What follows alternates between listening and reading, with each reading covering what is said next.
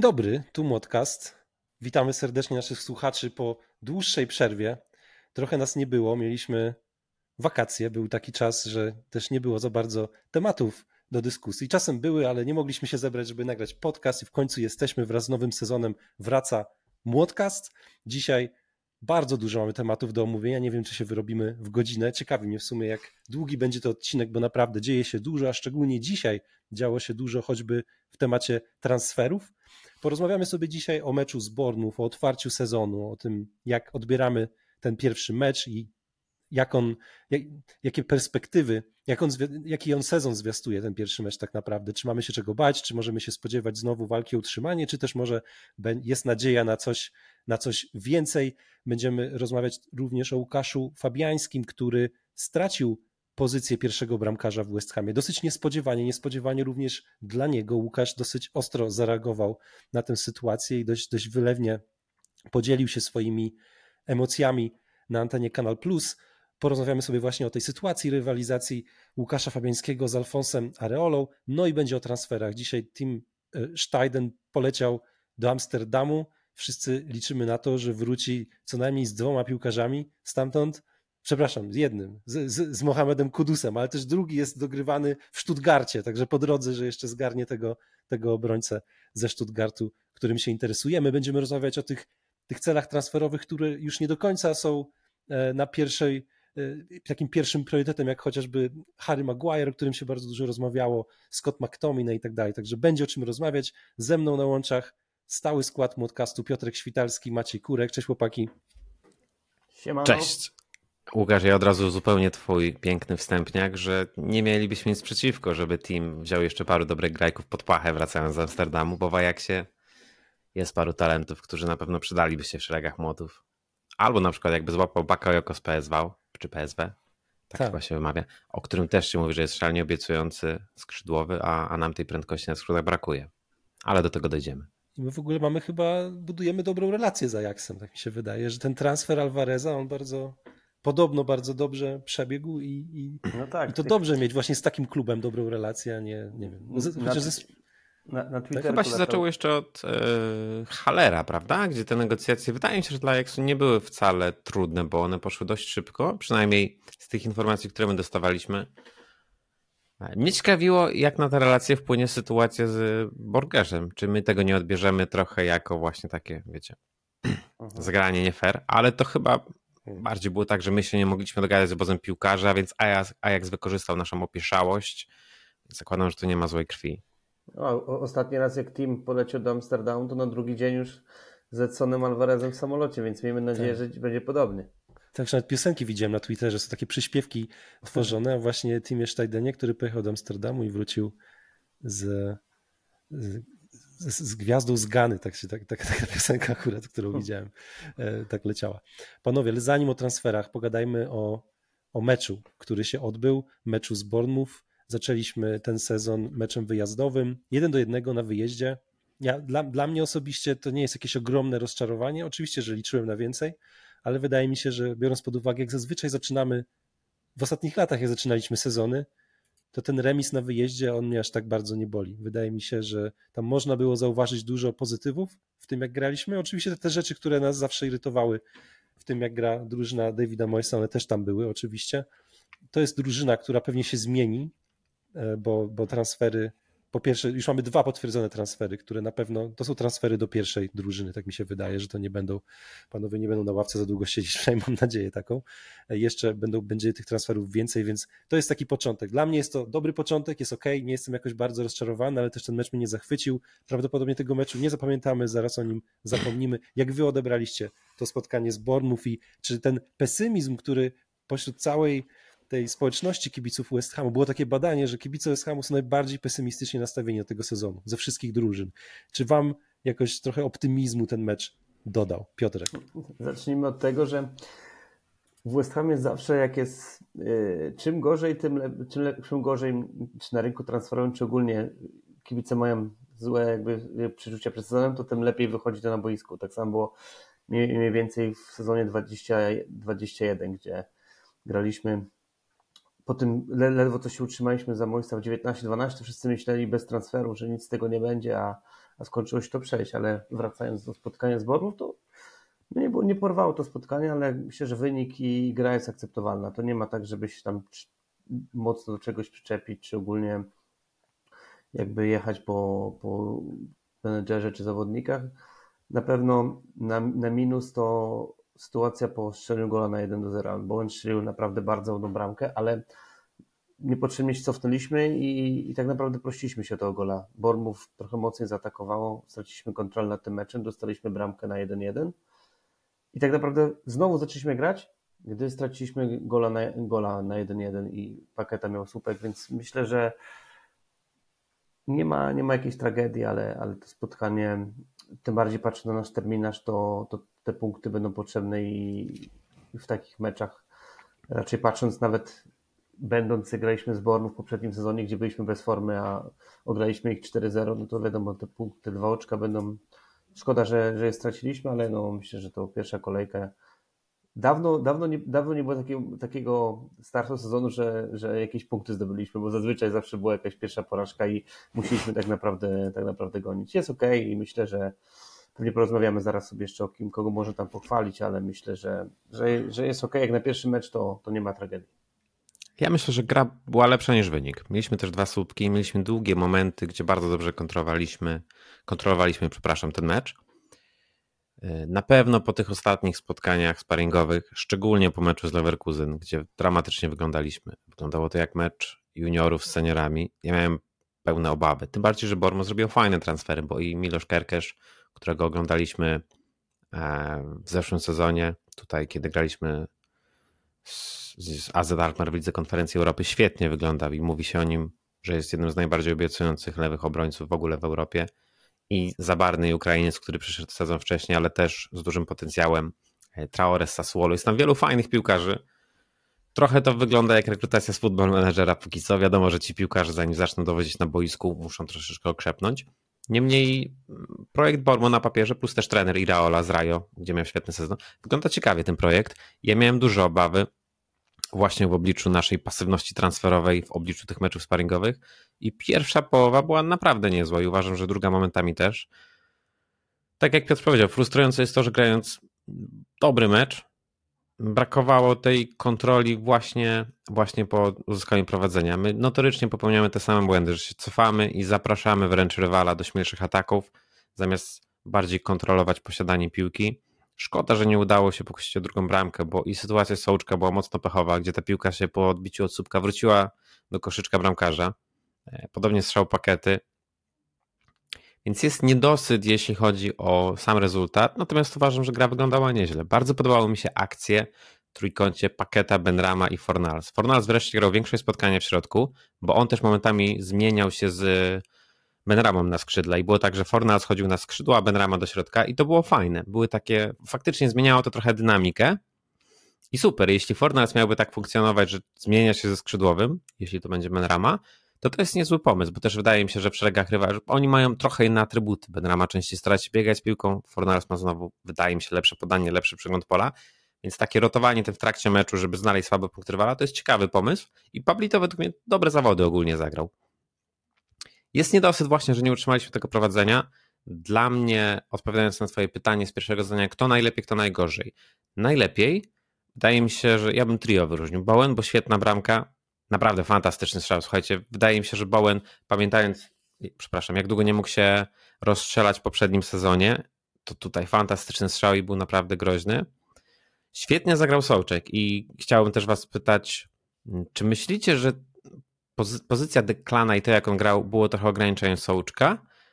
Bo jak sobie prześledzimy historię Sołczka w West to on na początku w pierwszym sezonie świetnie grał, jak mógł wychodzić do przodu, a Deklan bronił tyłów bardziej, powiedzmy sobie, w tym, duecie. Potem były takie mm, momenty, że bardziej Deklan szedł do przodu i on wtedy bardzo się rozwijał z tym ciągiem na bramkę i Tomas musiał bronić tyłów. A teraz wydaje mi się, że jak już nie ma Deklana, mm, to Tomas znowu wraca, przynajmniej po tym pierwszym spotkaniu, do tych swoich najlepszych fragmentów, wykorzystuje swoje atuty, nie sili się na rozgrywanie, co mu nie idzie. I mam wrażenie, że był wszędzie. Był w tyłach, kiedy trzeba było wybić, wygrywał dużo pojedynków, szedł do przodu, wykorzystywał ten swój dobry timing, więc Mm, Tomas, jako narzekaliśmy sporo w zeszłym roku, ale być może teraz w nowej konfiguracji, jak on znowu będzie mógł iść do przodu i wykorzystywać te swoje atuty, właśnie ten timing, grę w powietrzu, to możemy znowu mieć z niego duży pożytek. Pytanie, jak podziałało na niego to przedłużenie kontraktu, czy to był jakiś bodziec, ale on wyglądał też dobrze. Uważam, że, że Tomas, że Bowen, no Paketa też nieźle wyglądał. Mm, fajnie, że cały czas daje z siebie wszystko i te jego właśnie akcje z Fornalsem, z Benramą techniczne dobrze wyglądały.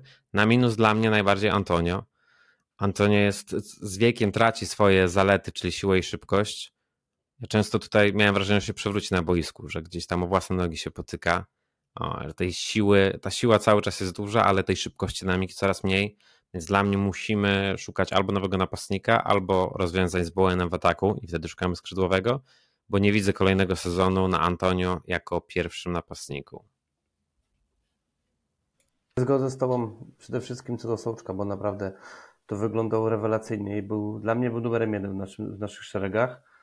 Dużo dawał w ofensywie, ale też zabezpieczał tam tyły i, i naprawdę dobrze to wyglądało i może tak być, że ten nowy kontrakt może trochę jakby swobody, też może trochę właśnie tej swobody takiej e, jakby boiskowej też złapał, że tak, tak jakby mieliśmy, ciągle był w, jakby w cieniu Rajsa, Rajs ciągle miał piłkę przy nodze, on był trochę, tak jak były, śmialiśmy się, że miał 7, 10, tam 20 podań jako środkowy że to było bardzo mało, ale myślę, że, że to, to odejście Rajsa może jakby trochę wskrzesić jego karierę u nas. Jeżeli będzie tak grał jak w tym meczu z Bormów, to na pewno, na pewno będzie jeszcze dla nas ważnym zawodnikiem. A, a to, że moi chce na niego stawiać, to, że klub z niego wierzy, to, to dowodem jest na pewno ten nowy kontrakt, bo przez ostatni rok, półtora pamiętamy, jak, jak, jak było wiele, wiele komplikacji, wiele niestworzonych historii, że tutaj Mois, Mois jakby nie uważa, że on jest, zasługuje na, na podwyżkę,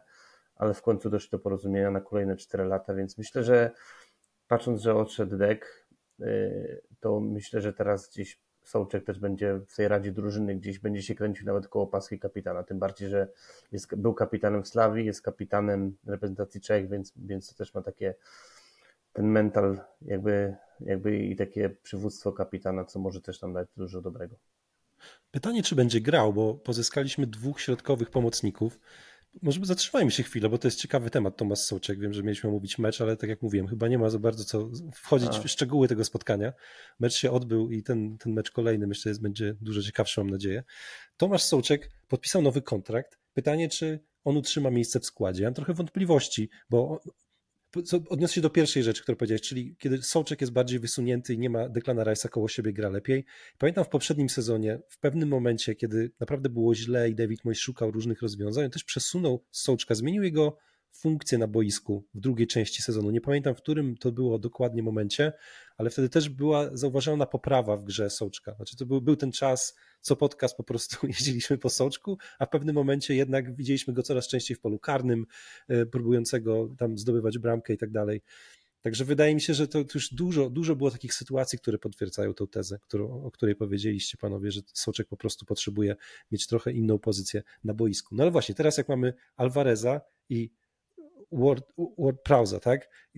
Co, ten drugi na 100% będzie w pierwszym składzie. Nie umiem sobie wyobrazić, że ulubieniec Davida Moisa, piłkarz, o którego David Moyes walczył dosyć długo i o którego się starał, podobno też się sprzeczał z, z Timem Steidenem, którego w końcu pozyskał, e, no, że będzie siedział na ławce. No to, to jest zresztą, i to by było dziwne, bo Ward Prowse miał super liczby w Southampton. On tak naprawdę był głównym takim motorem napędowym tej drużyny. Jak się patrzy na jego statystyki, liczbę podań, jakby tych kluczowych i tak dalej, to on był po prostu sercem tej drużyny. Więc myślę, że on będzie grał. Jeśli Alvarez również się sprawdzi, biorąc pod uwagę to, jakie, jakie pieniądze za niego wydaliśmy, to też raczej ben, będą próby jakby wyrzucenia go do pierwszego składu.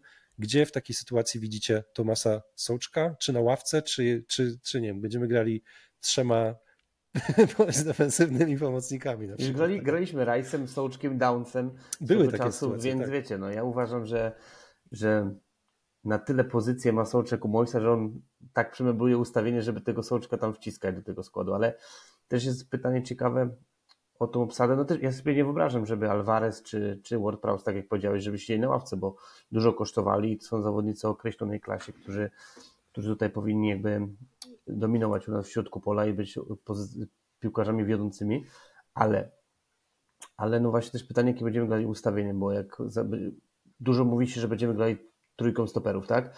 To patrząc na to, na to jak ilu ofensywnych zawodników wtedy jest, jest w drużynie, to obstawiam, że wtedy dwóch środkowych pomocników będzie grało, a i dwie dziesiątki na przykład, Paketa i nie wiem, przykładowo Benrama, czy ktoś inny jak przyjdzie, tak, ale wtedy miejsca będą dwa, ewentualnie jak będziemy grali 4-2-3-1, to, to, to też może być, może być tak, że, że gdzieś tego paketę będzie, pakiet Soczka będzie chciał wcisnąć, ale na pewno to jest bardzo ciekawy temat. Też, mhm. też jestem ciekawy, jak to, jak to poskłada Mois. Trudno mi uwierzyć, żeby Sołczka posadził na owce, szczerze mówiąc. Myślę, że on ma mega mocną Napastnika pozycję. z niego zrobi. Chciałem zażartować, że on już próbował z Isydiopa zrobić napastnika, więc to nie była aż taka fanaweria w jego wykonaniu. No, Ciekawe. Kto z tych pom pomocników może ewentualnie gdzie indziej grać? Wydaje mi się, że pierwszą ofiarą tego spotkania ostatniego będzie niestety Fornals. No, bo tak, Mois nie widzi go jako środkowego pomocnika, a w tym meczu zagrał raczej z konieczności. A szkoda. Mm. Zresztą Benrama na tej lewej pomocy, poza jakimiś drobnymi akcjami, też mam wrażenie, że ja nie jestem przekonany, że to jest facet, który nam cały sezon dobrze zagra, z dobrymi liczbami i z takim impaktem. Wydaje mi się, że on w swoim stylu pojawi się na 3-4 mecze, potem zniknie na 6. Więc ja na lewym skrzydle też bym chętnie kogoś innego docelowo widział, bardziej pewnego. Hmm. Ale wracając do środka pola, wydaje mi się, że ta pozycja Alvareza jest, bo znowu, czy rozważamy Sołczka jako te, tego najgłębiej grającego? Mi się wydaje, że tam Alvarez to będzie pewnie jak taki anchorman właśnie do czyszczenia. Jest tym najlepszy. Ciekawe, że jak teraz y, Paketa bardzo nisko grał. On często takiego grał cofniętego playmakera i w wielu akcjach było widać, że to Sołczek jest najbardziej wysunięty z tej trójki. Fornal gdzieś po środku, a Paketa najgłębiej cofnięty i on dopiero w jakiejś ostatniej fazie akcji był pod bramką rywali, ale tak to głównie wychodził do rozgrywania i grał bardzo głęboko.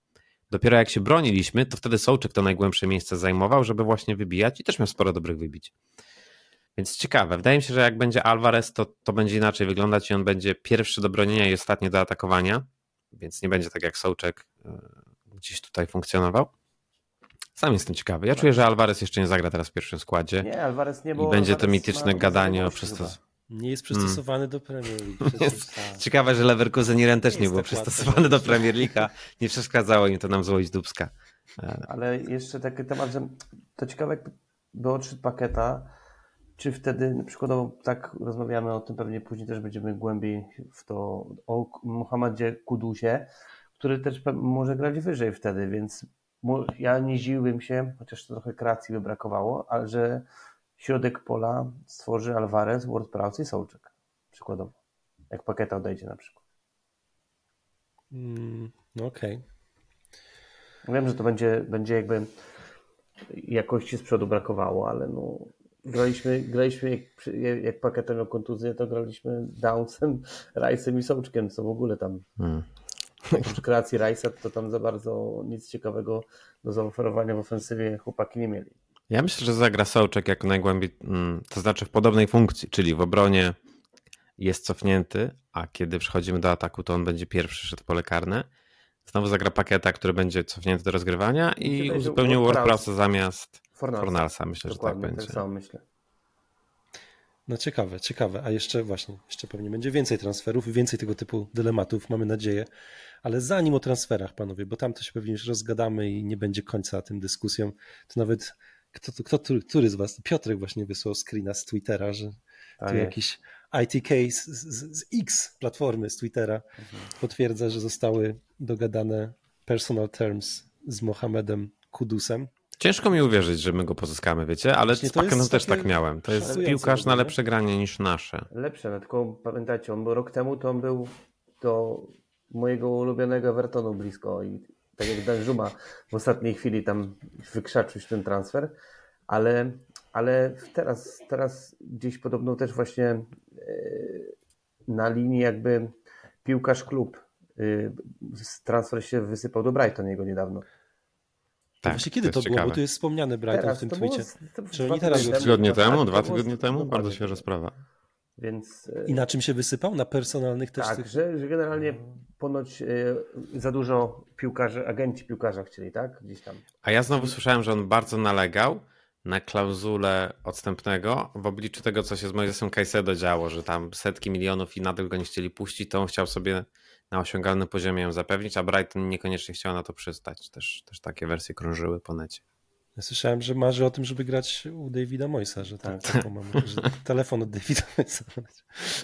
Ja żartuję sobie. Była ta sytuacja z Onaną, nie? że Frank Lampard zadzwonił e, kiedyś i przechwycił nam, nam Onanę. No dobra, panowie, nie o transferach jeszcze, poczekajmy, bo, bo tu jest ważniejszy temat do omówienia. Nie, nie bez powodu mam tą koszulkę na sobie. Chciałem, chciałem tutaj udzielić trochę wsparcia Łukaszowi Fabiańskiemu, który jest w dosyć trudnej sytuacji, bo w pierwszej kolejce sezonu niestety zaczął na ławce i wygląda na to, że ta zmiana, o której się dużo mówiło, też wielu kibiców się jej domagało. Myślę, że nie w Polsce na pewno, ale kibiców na wyspach wielu pisało, że chcieliby, żeby Areola w końcu został pierwszym bramkarzem. No i chyba to się wydarzyło. Nie sądzę, żeby to była jakaś taka, e, taka losowa sytuacja i żeby zaraz Łukasz wrócił do bronienia w lidze. Pewnie będzie bronił w pucharach europejskich, co też uważam jest spoko. No pamiętajmy, że on ma 30 no jest 8. 8 lat, więc taka zmiana była spodziewana. Wydaje mi się, że nawet jak tutaj był Łukasz, jak z nim rozmawialiście e, w Młotkaście, to mówił, że on nie wie do końca właśnie, jaką decyzję podejmie David Moyes, czy jakby wydaje mi się, że on się spodziewał, że coś takiego może się wydarzyć. Jego problem z tą sytuacją jest bardziej odnośnie tego, w jaki sposób to się wydarzyło. Ja szybko przeczytam to, co powiedział Łukasz, żeby nasi słuchacze, ci, którzy nie słyszeli tej wypowiedzi, wiedzieli, o czym rozmawiamy. Łukasz powiedział dla Kanal Plus w programie Jej Wysokość, tak? On się nazywa ten program. Tak. E, powiedział, jeśli mam być szczery, to poczułem ogromne zaskoczenie i złość, kompletnie nie byłem na coś takiego przygotowany pod względem mentalnym. Cały ten sposób, w jaki to zostało rozegrane i przedstawione jest dla mnie bardzo dziwny. Powiem tylko tyle, bo myślę, że czuć w moich słowach dość dużo bólu. Uważam, że swoją postawą od momentu, w którym jestem w tym klubie, moją pracą i współpracą ze sztabem szkoleniowym, zasłużyłem na dużo lepsze okoliczności, miejsce i czas takiej rozmowy. To moja subiektywna opinia, ale uważam, że powinno się mnie zdecydowanie lepiej potraktować w tym momencie. Czyli pewnie no, nie odbyła się jakaś taka rozmowa, e, która, która by uprzedziła tego typu sytuacje. Panowie, no, trudny temat dla nas, kibiców polskich kibiców West Hamu. Jeszcze jak Łukasz był w Młotkaście, wydaje mi się, że jeszcze bardziej go lubimy chyba za to. E, co myślicie na ten temat? Czy rzeczywiście to była zmiana, która musiała się wydarzyć? Czy rzeczywiście czujecie, że coś tam zostało źle rozegrane? No jakie, jakie są wasze odczucia i czy, czy, czy ogółem, czy potwierdzacie tą tezę, że Łukasz teraz będzie rezerwowym bramkarzem? Bo umówmy się, że to nie zostało jakoś oficjalnie ogłoszone, więc cały czas no, można mieć nadzieję, że w pewnym momencie wróci do bramki. Co o tym myślicie? Śmieliście się z mojej koszulki na, na samym początku nagrywki, ale widzicie, Łukasz jest wielki, tak jak ty założyłeś koszulkę dla Łukasza, Łukasz jest wielkim fanem NBA, więc też można połączyć kropki. No. Śmiejąc się oczywiście, ale mi się wydaje, że na tyle Areola i Fabiański są zbliżonym, no, na zbliżonym poziomie, że, że można było się tej zmiany się spodziewać. Można, jakby nic by się nie stało, gdyby ta zmiana nie nastąpiła i też jakby ja nie jestem zbyt, zbyt bardzo jakby zaskoczony tym, że, że ta zmiana, bo wiemy, że Arola przychodził tutaj też z nadziejami i jakby no Łukasz też no nie, nie dał jakby takich powodów wielkich, bo miał dobry sezon. Nie oszukujmy oprócz tego meczu, sam jak wspominał z Newcastle, tak mało jakby do, do małej ilości błędów można było się do niego przyczepić, ale, ale tak jak mówicie, też chyba ten sposób, jak to Mois, że to w, że że w czwartek się dowiedział po prostu, że gdzieś przeczytałem w necie, że jakby Mois nie potrafił jakby argumentować mu tego, dlaczego będzie rola broni. Po prostu. Też wiadomo, że on jest menadżerem, też, też to nie jest jego obowiązkiem, tak, ale no Łukasz po tylu latach w bramce West Hamu, to jakby, jakby nie dziwię mu się, że chciał się dowiedzieć, dlaczego taka zmiana, tak, czy już po prostu Rola jest młodszy. PESEL po prostu. No, no to, jest, tak, i chcą też, chcą też inwestować w niego, ale Łukasz też, też ja jakby wyczułem w tej rozmowie to, że on, on to jest to, co Łukasz zawsze mówił, on, on yy, nie chce na koniec kariery gdzieś iść na przykład i siedzieć na ławce. On chce zawsze grać, tak? Nawet, nawet w gorszym klubie. I myślę, że on ma trochę, trochę zarzut do klubu, że jakby, że ta umowa została przedłużona, Że po prostu on może, może teraz jakby, jakby może nie złego słowa użyję, albo uwiązany i nie może po prostu sobie, chciałby, może, może chciałby zmienić klub, żeby po prostu regularnie bronić, jakby wiedział wcześniej na przykład. Tak, tak obstałem, tak wyczułem w tej jego rozmowie, ale, ale na pewno też e, też to nie jest tak, że to jest jakby, jakby po prostu coś niespotykanego, że, że zmieni, zmieni, zmieniliśmy bramkarza, bo Areola, nie wiem, jest gorszy, czy, jest, czy Łukasz jest zdecydowanie lepszy od niego. Tak? No, moim zdaniem to jest zbliżony poziom. Wiadomo, że chcemy, żeby Polak bronił, bo to jest nasz rodak, super gość, Łukasz, ale no po prostu trzeba moim zdaniem to uszanować i, i tyle. No, ale to, jak zostało to przekazane, tego tak naprawdę nie wiemy, bo, bo nie jesteśmy jakby w klubie, nie, jest, nie, nie byliśmy przy tej rozmowie, więc nie wiemy, ale myślę, że szkoda, ale myślę, że patrząc, patrząc na to, co nawet Łukasz wspomniał, jaką Areola miał przygodę w lidze konferencji, czy w tych pucharach jak broni, to myślę, że jakby fajnym też zwieńczeniem kariery dla Łukasza może być ta, ta Liga Europy. Dzisiaj jakbyśmy poszli z prądem, jak w poprzednich sezonach, gdzieś tak naprawdę do, do półfinału, ćwierćfinału doszli, to, to myślę, że też może to być dla niego spoko opcja.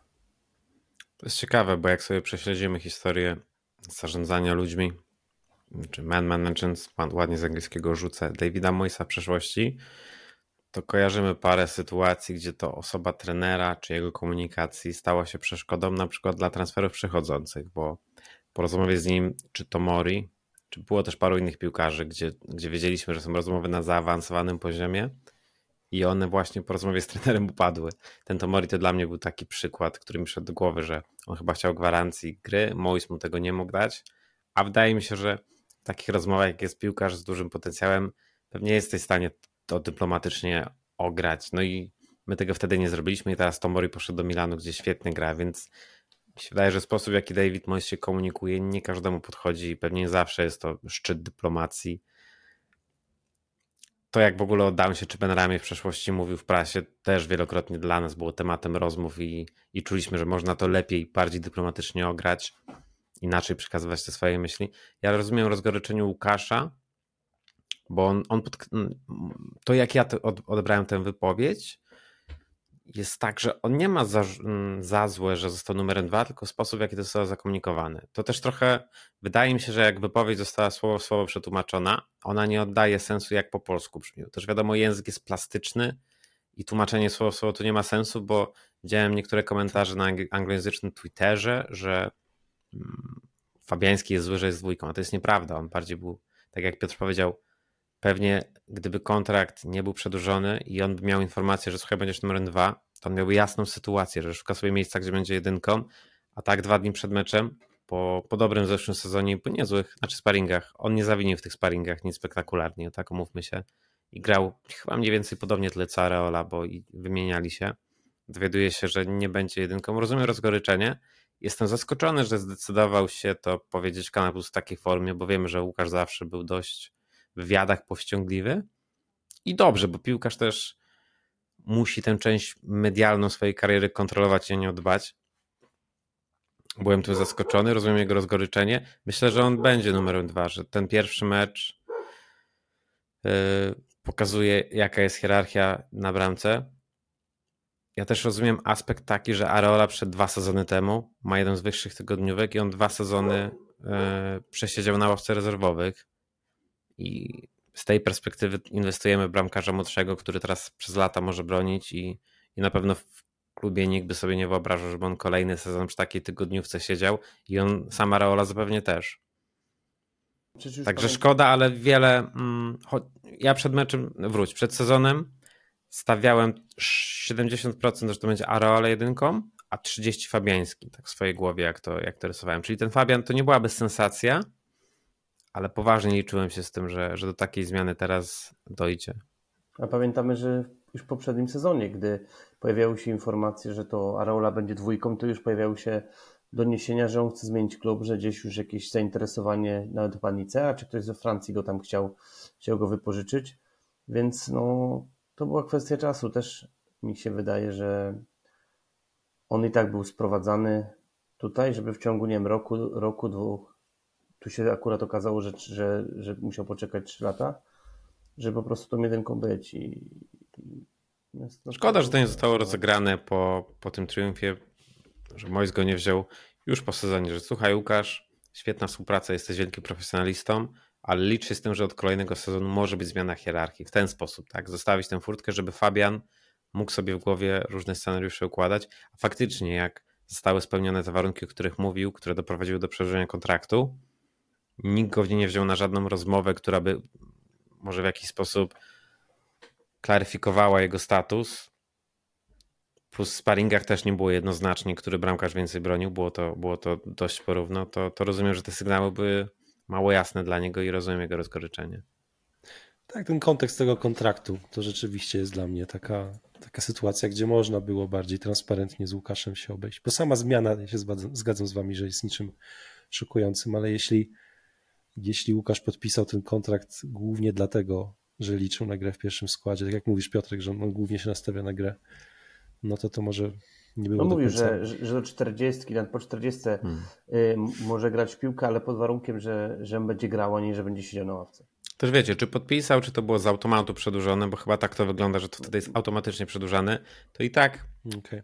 Tak, w szacunku ale... mogli go wziąć na rozmowę. Słuchaj, Łukasz, widzimy to tak i tak. Wiem, że jest automatyczna klauzula, natomiast zastanów się, czy jesteś gotów na nawet nie bycie dwójką, ale na to, że już nie będziesz miał swetra pierwszego bramkarza, tylko będziecie znowu startować z, z punktu Jest zero. automatyczna, wiadomo, ale, ale też jakby klub może nie chcieć z niej skorzystać, tak? Jeżeli wtedy obopólnie mogą też, też się dogadać po prostu, słuchaj, tak. będziesz dwójką, my możemy sobie przedłużyć i, i ty tak samo jak było z kontraktem Johnsona mniej więcej, tak? Że gdzieś tam się wstrzymywaliśmy długo, bo też się zastanawialiśmy nad tym ale, ale mieliśmy jakby możliwość, tak, więc no. Ja myślę, że finalnie Fabian pogodzi się i on oczywiście nie siedzimy w jego głowie, e, ale gdyby miał zgadywać, to, to może widząc pewnie reakcję na Twitterze anglojęzycznym, może sobie chyba troszkę pluć w brodę, jak ta wypowiedź została niefortunnie przetłumaczona, bo tak jak rozmawiamy, ona nie do końca oddaje sedno e, tego, co on powiedział i ten środek ciężkości w tłumaczeniach jest gdzie indziej, niż kiedy słuchacie oryginału po polsku. Tak, to w ogóle Alan tłumaczył, nie? Alan Rzepa tak, pozdrawiamy, tak. jeśli nas, nas słucha. Bo to Alana tłumaczenie było I... najbardziej popularne. I broń mhm. Boże nie zarzucam Alanowi, że on źle to przetłumaczył, tylko sam fakt tłumaczenia, bo to była emocjonalna wypowiedź, jakby tak. przełożona na inny język i przeczytana na Twitterze. Tak, tak jak mówisz, ona, ona brzmi dużo... Ten środek ciężkości jest gdzie indziej, prawda? Tak, tak. Ja, dla mnie też, jak czytam to po angielsku teraz, tak nie wyobrażam, hmm. kurczę, jak piłkarz mógłby coś takiego powiedzieć, nie? A, tak. a po polsku to brzmi w miarę... No, też by, było to oczywiście emocjonalna wypowiedź, ale ona nie była aż tak mocna. No, Do tego jest... intonację jego i tak dalej, sposób w jaki to powiedział, e, to, to, też pokazuje, język polski jest zupełnie inny niż angielski. Wydaje mi się, że angiels, w angielskim i szczególnie na wyspach gdzie wszyscy są bardzo grzeczni, dyplomatyczni, bo taka jest ich kultura, to takie tłumaczenie słowo w słowo, które zostało dobrze zrobione słowo w słowo, ale, ale na pewno gdyby Fabiański był Anglikiem, to by się inaczej wypowiedział. Wiecie o co chodzi. Ten język tak. polski w takiej kwestii jest totalnie inny od angielskiego i ten sens gdzieś trochę się gubi przy tłumaczeniu. No nic, no fajnie, że będzie grał, będzie miał gdzie grać, nie? Bo to nie ja jest... czuję, że on zostanie w klubie, jakby nie, nie rozważam, żeby mógł odejść, wiecie? wiecie no nie ma tego rozgryczenia. West Ham jakby mając bramkarza takiego jak Fabiański jako numer dwa, no to jest mega komfort, tak? No nie oszukujmy się. I też patrząc, on też Łukasz wie, że ma 38 lat, ma kontrakt na rok, to West Ham chce go, chce go zatrzymać, ale jeżeli chciałby zmienić klub, no to nie wierzę, że jakiś klub wyłoży jakieś tam pieniądze, które będą no, większych na pewno nie, nie wyłożą, tak? No bo no, nie kalkuluje się tak, ma kogoś 38 lat, więc on hmm. też jest trochę jakby w cudzysłowie uwiązany tutaj i musi no jakby no, na zasadzie transferu to definitywnego to jest, to jest byłoby mu bardzo ciężko teraz odejść na pewno. No nic, no panowie, trzymamy kciuki za Łukasza i tak jak mówię, będzie miał gdzie grać, bo będą puchary i, i te lokalne, w sensie krajowe i, i europejskie, więc, więc będzie sporo meczów, gdzie Łukasz będzie mógł się wykazać. A wiemy, że różnie bywa. Czasem może być tak, że i w lidze możemy go e, jeszcze zobaczyć. Panowie, przechodzimy do transferów. Główny temat chyba dzisiejszego podcastu. Wydaje mi się, że tutaj będziemy dużo rozmawiać. Najpierw pogadajmy o tych, które się wydarzyły, a potem będziemy rozmawiać o plotkach i, i wszystkich tych twitterowych opowieściach. Mamy dwóch nowych piłkarzy. Edson Alvarez, James Ward-Prowse. Wydaje się, że akurat wybór piłkarzy, że, że piłkarze z tej pozycji akurat przyszli jako pierwsi, wydaje się to uzasadnione, bo straciliśmy Declana Rice'a, najlepszego piłkarza, także duża wyrwa w środku pola, mamy dwóch piłkarzy do środka pola, także wydaje się, że dziura została załatana. Czy rzeczywiście, biorąc pod uwagę klasę, jakość tych piłkarzy i klasę, jakość Declana Rice'a, czy rzeczywiście czujecie, że tam że to jest wystarczające wzmocnienie, żeby, żeby tę dziurę załatać? Jak, jak, jak to odbieracie? Zastąpić Declana Rice'a to nie jest łatwe zadanie, no wiemy, ale patrząc, że sprzedaliśmy go tam za 100 milionów, 105 bonusach, tak? Czyli jak, jeżeli Arsenal się zakwalifikuje 5 lat z rzędu do Ligi Mistrzów, to będziemy te bonusy jakby zbierać, ale no, pozyskaliśmy dwóch zawodników za 60-65 milionów funtów, tak? I myślę, że ciężko było zastąpić Rice'a, no bo West Ham nie kupi zawodnika takiej klasy jak Declan Rice. No, po prostu wychowaliśmy sobie go i go sprzedaliśmy, więc myślę, że Ward Prowse to jest określona półka w Premier League. Jakoś nie byłem jakimś wielkim orędownikiem jego transferu, jakby, ale, ale jednak szanuję ten transfer i myślę, że to zawodnik, który może nam dać dużo dobrego. Wiemy, jak David Moyes bazuje na stałych fragmentach. Wiemy, jak ze stojącej piłki potrafi uderzyć Ward Prowse czy dośrodkować to na pewno będzie wartość dodana i myślę, że to jest jakby dobrze sprofilowany transfer pod West Ham Moise, tak uważam. Że to jest gracz, który naprawdę może, może tutaj grać, grać fajną piłkę. Co do Cona Alvareza, no to jakby miarą tego, jakim to jest piłkarzem, jest to, że już nie pamiętam, czy w zimowym okienku, czy w letnim poprzednim chyba 60 milionów funtów odrzucił Ajax za Chelsea za niego, a my go bierzemy za 34 milionów. Pamiętam, że w Deadline Day on od, odmówił treningu w, w Ajaxie, nie pojawił się na treningu, bo chciał jakby przepchnąć transfer do Chelsea. I to się nie udało, a my po roku, czy tam po, po roku chyba, to chyba po roku temu, latem, to był wtedy Ajax, Ajax nie chciał swoich trzech gwiazd sprzedać w jednym okienku, bo sprzedał na początku y, Antonego i Martineza do Manchester United. I po prostu nie chciał się w jednym okienku pozbywać trzeciej swojej gwiazdy. I on został w końcu. No i my go, my go zbieramy za 34 chyba tam miliony i na pewno to jest, to jest e, jakby stosunek jakości do, do ceny jest na pewno bardzo w porządku, bo obstawiałem, że wszystkie kluby będą, wiedzą, że mamy pieniądze z Rajsa i będą chcieli po prostu jak najwięcej za tych zawodników jakby pieniędzy uzyskać, ale docelowo jakby zastąpienie Rajsa tą dwójką jest spoko, bo i ze względu jakby ekonomicznego, bo 35 minut mamy w kieszeni, a mamy dwóch naprawdę klasowych zawodników. Rice, e, e, jakby na, na pułap Rice'a oni nigdy nie wskoczą, ale, ale jednak e, na taki klub jak West Ham to są dobre wzmocnienia. Pełna zgoda tak naprawdę. Wydaje mi się, że pod West Ham Moisa to jest fantastyczne wzmocnienie. Ja sam jestem ciekawy, bo z jednej strony sporo słychać, widzimy głosów, że to jest piłkarz o jednym wybitnym fragmencie, a reszcie bardzo przeciętnych. Z drugiej są głosy, że to jest piłkarz, który w, w teraz e, w nowym otoczeniu. Sorry, że mojego psa słychać, zaraz go tam zgarnę. E, że to jest piłkarz, który przy innych partnerach, takich jak West Ham, może naprawdę scementować swoją, swoją pozycję. Na co ja jeszcze chcę zwrócić uwagę, jeśli on chce powalczyć o miejsce w kadrze Anglii, a na pewno tacy piłkarze jak Henderson tu już nie będą rozważani, trudno mi w to uwierzyć, więc to miejsce w środku pola jakieś tam się zwalnia. WordPress może o nie powalczyć i o wyjazd na kolejny duży turniej. To też miała być motywacja Maguire, jak, jakby do nas trafił, co się pewnie nie wydarzy, że zależy mu tym miejscu, na tym miejscu w kadrze, więc tu też widzę taki aspekt, który dla, dla angielskiego pomocnika jest ważny. On chce walczyć o to miejsce w reprezentacji, ma 28 lat, więc też takie gadanie, że jest stary, nie jest stary. Cztery dobre lata na wysokim poziomie przednim uważam. Plus on bazuje nie na cechach szybkościowych, tylko bardziej właśnie na wizji, na podaniu, na rozegraniu, na waleczności, na tych stałych fragmentach. Tego się Żykiem aż tak nie traci, wydaje mi się. Dobry transfer i, i super. Dokładnie. Tak, się... Mów Łukasz, mów. No, z, tych, z tej dwójki, bo Alvareza nie oglądałem dużo, ale na papierze to się wydaje taki fajny transfer, ale o tym, ten Ward Prowse to była taka trochę kontrowersja, nie? że wielu kibiców mówiło, że po co, że właśnie za stary, że to jest taki mojsowy transfer, a mi się właśnie też, też wydaje, tak jak mówicie, że stałe fragmenty gry to jest, to jest coś, co, na czym budowaliśmy przez długi czas, w zeszłym sezonie myślę, że trochę nam podupadła, podupadła ta, ta, ta część, jakby te, ten element gry. I, i, i może, może naprawdę tutaj z, zrobić dużą różnicę, nie? bo naprawdę to, to podanie, jakość tego podania ze stojącej piłki to jest myślę klucz, bo mamy tam piłkarzy i nawet Alvarez też to jest wysoki piłkarz, który będzie w stanie tam w polu karnym zamieszać przy, przy takim stałym fragmencie gry. Więc, więc nie uważam, że to jest dobry transfer. A właśnie w rzucie młotem Janek przeanalizował ten transfer.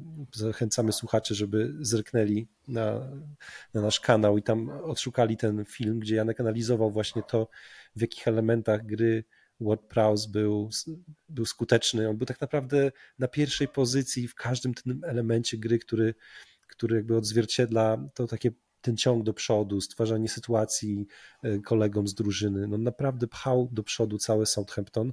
E, on się nie boi wziąć odpowiedzialności. Nie? Wydaje mi się, że to jest ważne u nas w środku pola, nie? żeby piłkarz po prostu nie chował się, tak jak się McTominayowi często zarzuca, że on się chowa za, za innymi piłkarzami, po prostu nie, nie wychodzi, nie, nie bierze gry na siebie. Tak wydaje mi się właśnie, że transfer Worda Prowse, może to są trochę inne pozycje, nie? ale bardziej chciałem, żeby Ward Prowse przyszedł niż właśnie McTominay, o którym też się dużo mówiło, bo Ward Prowse będzie liderem, ma szansę być liderem na boisku. U nas naprawdę paketa się mówi, że paketa super gra. Nie? Wydaje mi się, że jednak paketa ma ten taki błysk, ale czym on imponuje kibicom, to jest to właśnie, że on wychodzi do gry, że on bierze grę na siebie i czasem tam gubi tą piłkę, czasem jest irytujące. Nie? W tym meczu z Bournemouth on zebrał dużo pozytywnych opinii, ale też tam były takie momenty, że myślałem, Jezu, no po co, po co on się bawi zamiast, zamiast mhm. rozegrać tą piłkę, nie? Ale jednak to, że bierze na siebie grę, to imponuje kibicom i stwarza takie poczucie, że o kurczę, mamy w końcu kogoś, kto, kto jakoś przyjmuje inicjatywę. I właśnie to pokazuje, jak bardzo nam brakuje takiego piłkarza.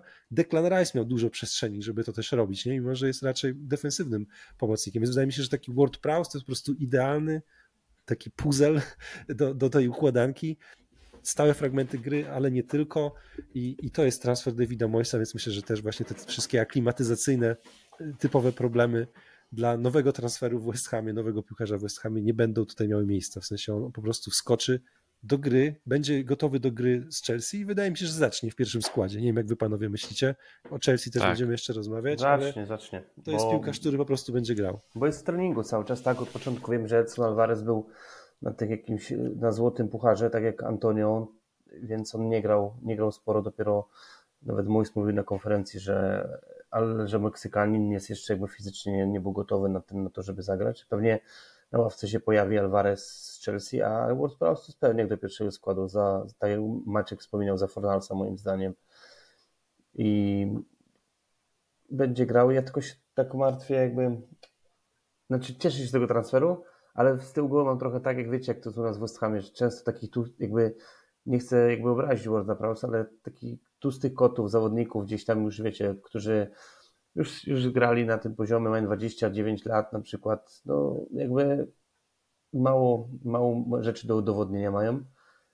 Czy to się sprawdzi? Nie wiem. Ja mam nadzieję, że tak i myślę, że to jest też fajny, tak jak powiedziałeś, puzzle takim i też fajny dla niego. Myślę, że jakby granie, trafienie po latach Southampton, zmiana otoczenia i myślę, że Londyn gdzieś tam generalnie też jak zaraz, zaraz wiemy, że w przyszłym roku mamy Mistrzostwa Europy, to też będzie chciał chciał, cię, chciał w tym sezonie pokazać, żeby pojechać na, na Euro po prostu. Tak jest, że się zgadzamy tutaj, że te transfery wyglądają dobrze na papierze, zobaczymy jak to będzie działało, ale ta dziura po deklanie Rajsie no jest jakoś tam załatana, zobaczymy. Oczywiście nie jest to, tak jak powiedziałeś, nie jesteśmy w stanie sprowadzić takiego piłkarza takiej klasy uh mhm. -huh. jak Declan Rice, ale, ale jednak te transfery wyglądają dobrze.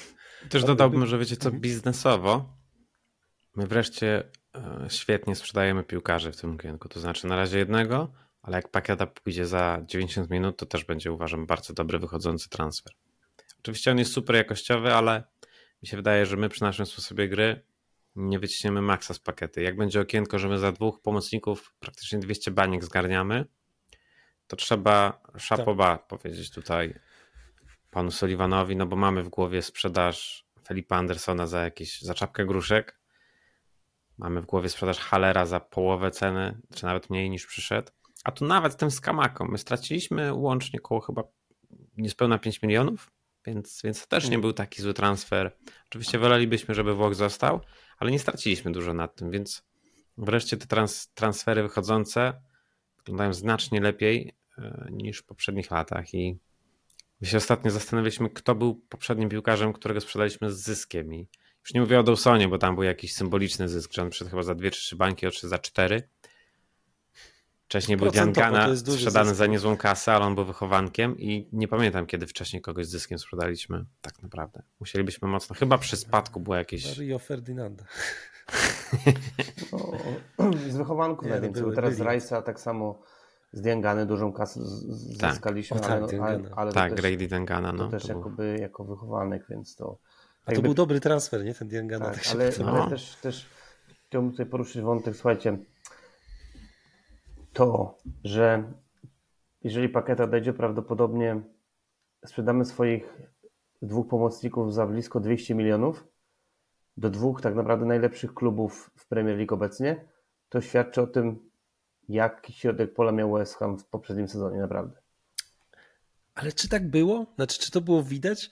Właśnie, nie było widać. Właśnie, ale to nie, bardziej... Nie było widać. Hmm? na papierze. Pola często. No, to nie, nie, nie, nie mówię, że po prostu widać jak, jakby jakim rozmiarem piłkarzy y, dysponowaliśmy, hmm. tylko nie potrafiliśmy hmm. ich jakby, okay. jakby no wiesz, jakby no, David Moyes i no, nie dziwimy się teraz, nawet już nie chodzi o to, że to jest Guardiola, ale jakby no Paketa jest stworzony do innego grania, no. Do futbolu na tak, po prostu wiecie, no, a, nie, a nie do grania po prostu, wiecie, to jest tak, tak źle dopasowany transfer, w sensie daje radę Paketa, bo jest dobrym no, piłkarzem. No tak, tak daje radę, ale to jest piłkarz do Manchester City, do takich klubów, do takiego grania, wiecie, no.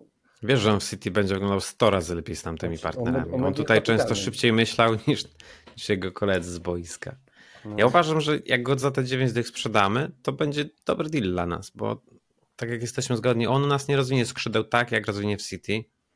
Jeśli możemy zgarnąć dobrą kasę, bo wyobraźmy sobie, że, że dopada go gdzieś to mojsowe granie, gramy cały czas te długie piłki, skupiamy się na stałych fragmentach i on nie może grać swojej piłki.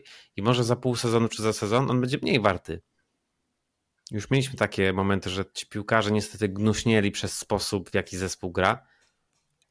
I dla mnie, jak zgarniemy 9 dych, to ja nie będę płakał. Oczywiście doceniając to, co Lukas robi dla, dla West Hamu, szukajmy piłkarzy, gdzie Mois będzie mógł z nich maksa wycisnąć. Bo, bo teraz jest naszym trenerem i pewnie przez ten sezon tak będzie, bo myślę, że mimo trudnego terminarza to musiałby kataklizm się stać, żeby stracił pracę. Mi się wydaje, że nawet jak będzie sporo wpierdoli przez najbliższe tygodnie, to kredyt zaufania, o czym się przekonaliśmy w zeszłym sezonie, jest duży, więc tak, tak, on już. Chociaż wiecie, że miałem takie myśli e, i nie wierzę, że każdy z nas nie miał, że czas było, szczególnie jakieś tam trzy tygodnie temu, jak te transfery nie były wcale blisko, że szkoda, że Szko e, Szkota nie pożegnaliśmy po zwycięstwie w glorii, w chwale i rozpoczynamy nowy rozdział. Tylko człowiek po tej wygranie myślał, dobra, to jeszcze jeden taki sezon się przemęczymy. No, ale jak można było go pożegnać? No nie można było, pewnie, że tak. Chociaż jak zobaczymy w Napoli, tam Spalletti odszedł po mistrzostwie, bo widział, co się dzieje. Widział, że będzie wyprzedaż, choć tak wielu nie pożegnali aktualnie no, piłkarzy, bo co, poszedł, on, poszedł on kim do Bayernu. I, I proszę.